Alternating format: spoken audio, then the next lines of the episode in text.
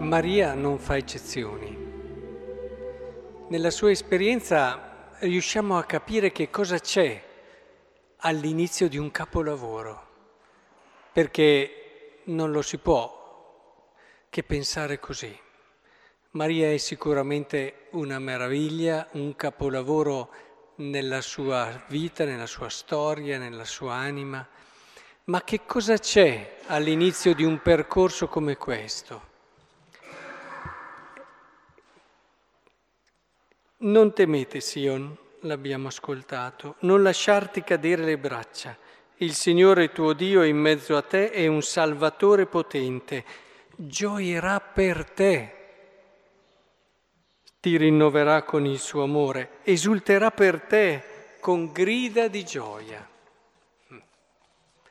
Dietro a un capolavoro, questo vale per Maria, ma vale anche per ognuno di noi c'è stato qualcuno che ha fatto il tifo per noi, che ha gioito per noi, che ha esultato per noi.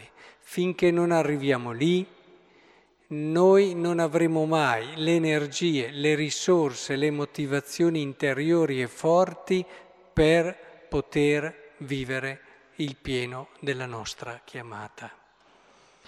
Del resto in Maria lo si vede bene, l'abbiamo ascoltato arriva dopo l'annuncio, già l'annuncio è stato un momento nel quale il Signore, piena di grazia attraverso l'angelo, loda e fa capire che sta facendo il tifo per Maria, gioisce per lei, ma poi anche Elisabetta diventa lo strumento di Dio e le dice benedetta tu fra le donne, benedetto il frutto del tuo grembo, a che debbo che la madre del mio Signore, il bambino mi ha esultato nel grembo.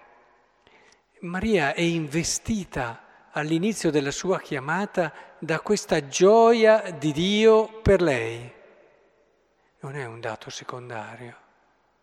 E così il Magnificat esprime proprio una sintesi stupenda, questo aver sperimentato che c'è stato qualcuno che ha creduto in te, ha gioito per te, e ha investito ed esulta. Prendete queste categorie, rileggete il Magnificat, vi ritroverete perfettamente. E allora è importante che in questo momento nel quale ricordiamo eh, Maria, la donna così santa, no? che ha raccolto in sé tutte le grazie come il mare raccoglie tutte le acque, e certamente non possiamo non rifarci a questo inizio. Maria è per noi un modello, è un esempio di virtù, di santità e di bellezza, ma se vogliamo davvero vivere fino in fondo quello che è il potenziale che il Signore ha messo nel nostro cuore, dobbiamo ritornare lì, a dove il Signore ci ha fatto capire che gioisce per noi, perché ci siamo che esulta perché ci siamo proprio noi, come siamo fatti noi. Finché non arriviamo lì non avremo mai quella... Dopo dovremo confermarla in tanti modi, ora ci sarà la libertà, ci sarà l'uso anche di quello che sono le nostre facoltà, tutto quello che poi fa parte anche delle nostre responsabilità. Ma all'inizio è essenziale.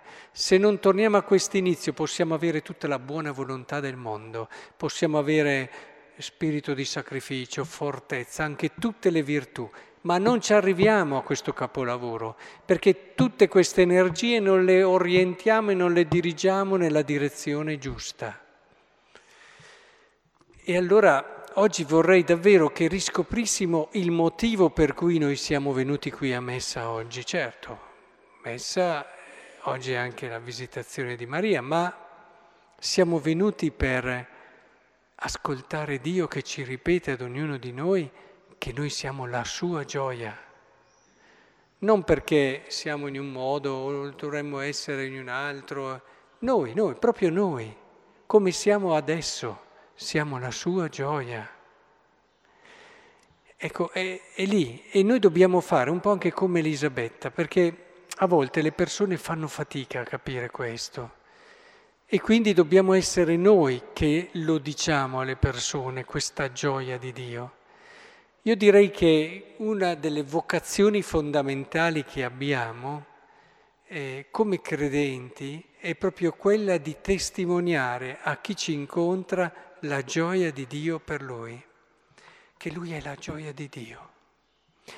Al di là eh, che poi arriveremo magari anche a parlare dei dogmi e parlare di quello che è il bel racconto, il messaggio del Vangelo, è fondamentale che prima di ogni altra cosa, come in questo incontro no, con la cugina, la prima cosa che la cugina ha detto è stato l'esultare e tu sei la gioia di Dio.